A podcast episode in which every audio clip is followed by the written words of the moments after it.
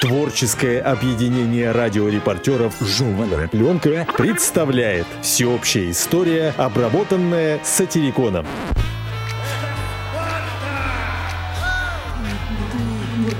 Древняя история. Греция. Продолжение.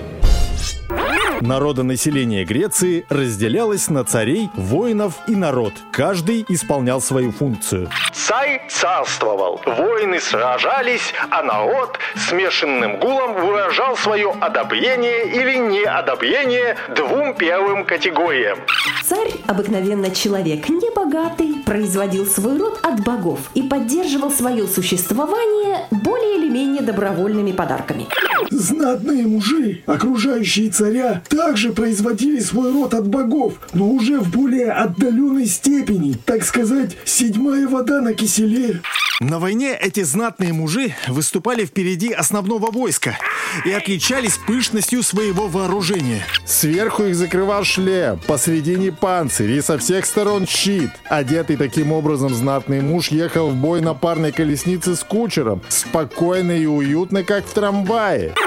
Сражались все в рассыпную, каждый за себя, поэтому даже побежденные могли много и красноречиво рассказывать о своих военных подвигах, которые никто не видал. Кроме царя, воинов и народа, были в Греции еще и рабы, состоящие из бывших царей, бывших воинов и бывшего народа. Положение женщины у греков было завидное по сравнению с положением ее у восточных народов. На греческой женщине лежали все заботы о домашнем хозяйстве. Приденье, тканье, мытье белья и прочие разнообразные хлопоты домоводства. Тогда как восточные женщины принуждены были проводить время в праздности и гаремных удовольствиях. Понятие о загробной жизни было у греков весьма смутное. Тени грешников отсылались в мрачный Тартар, по-русски в Тартарары. Праведники блаженствовали в Элизиуме, но настолько скудно, что сведущий в этих делах Ахиллес признался откровенно. Лучше быть на земле поденщиком бедняка, чем царствовать над всеми тенями мертвых.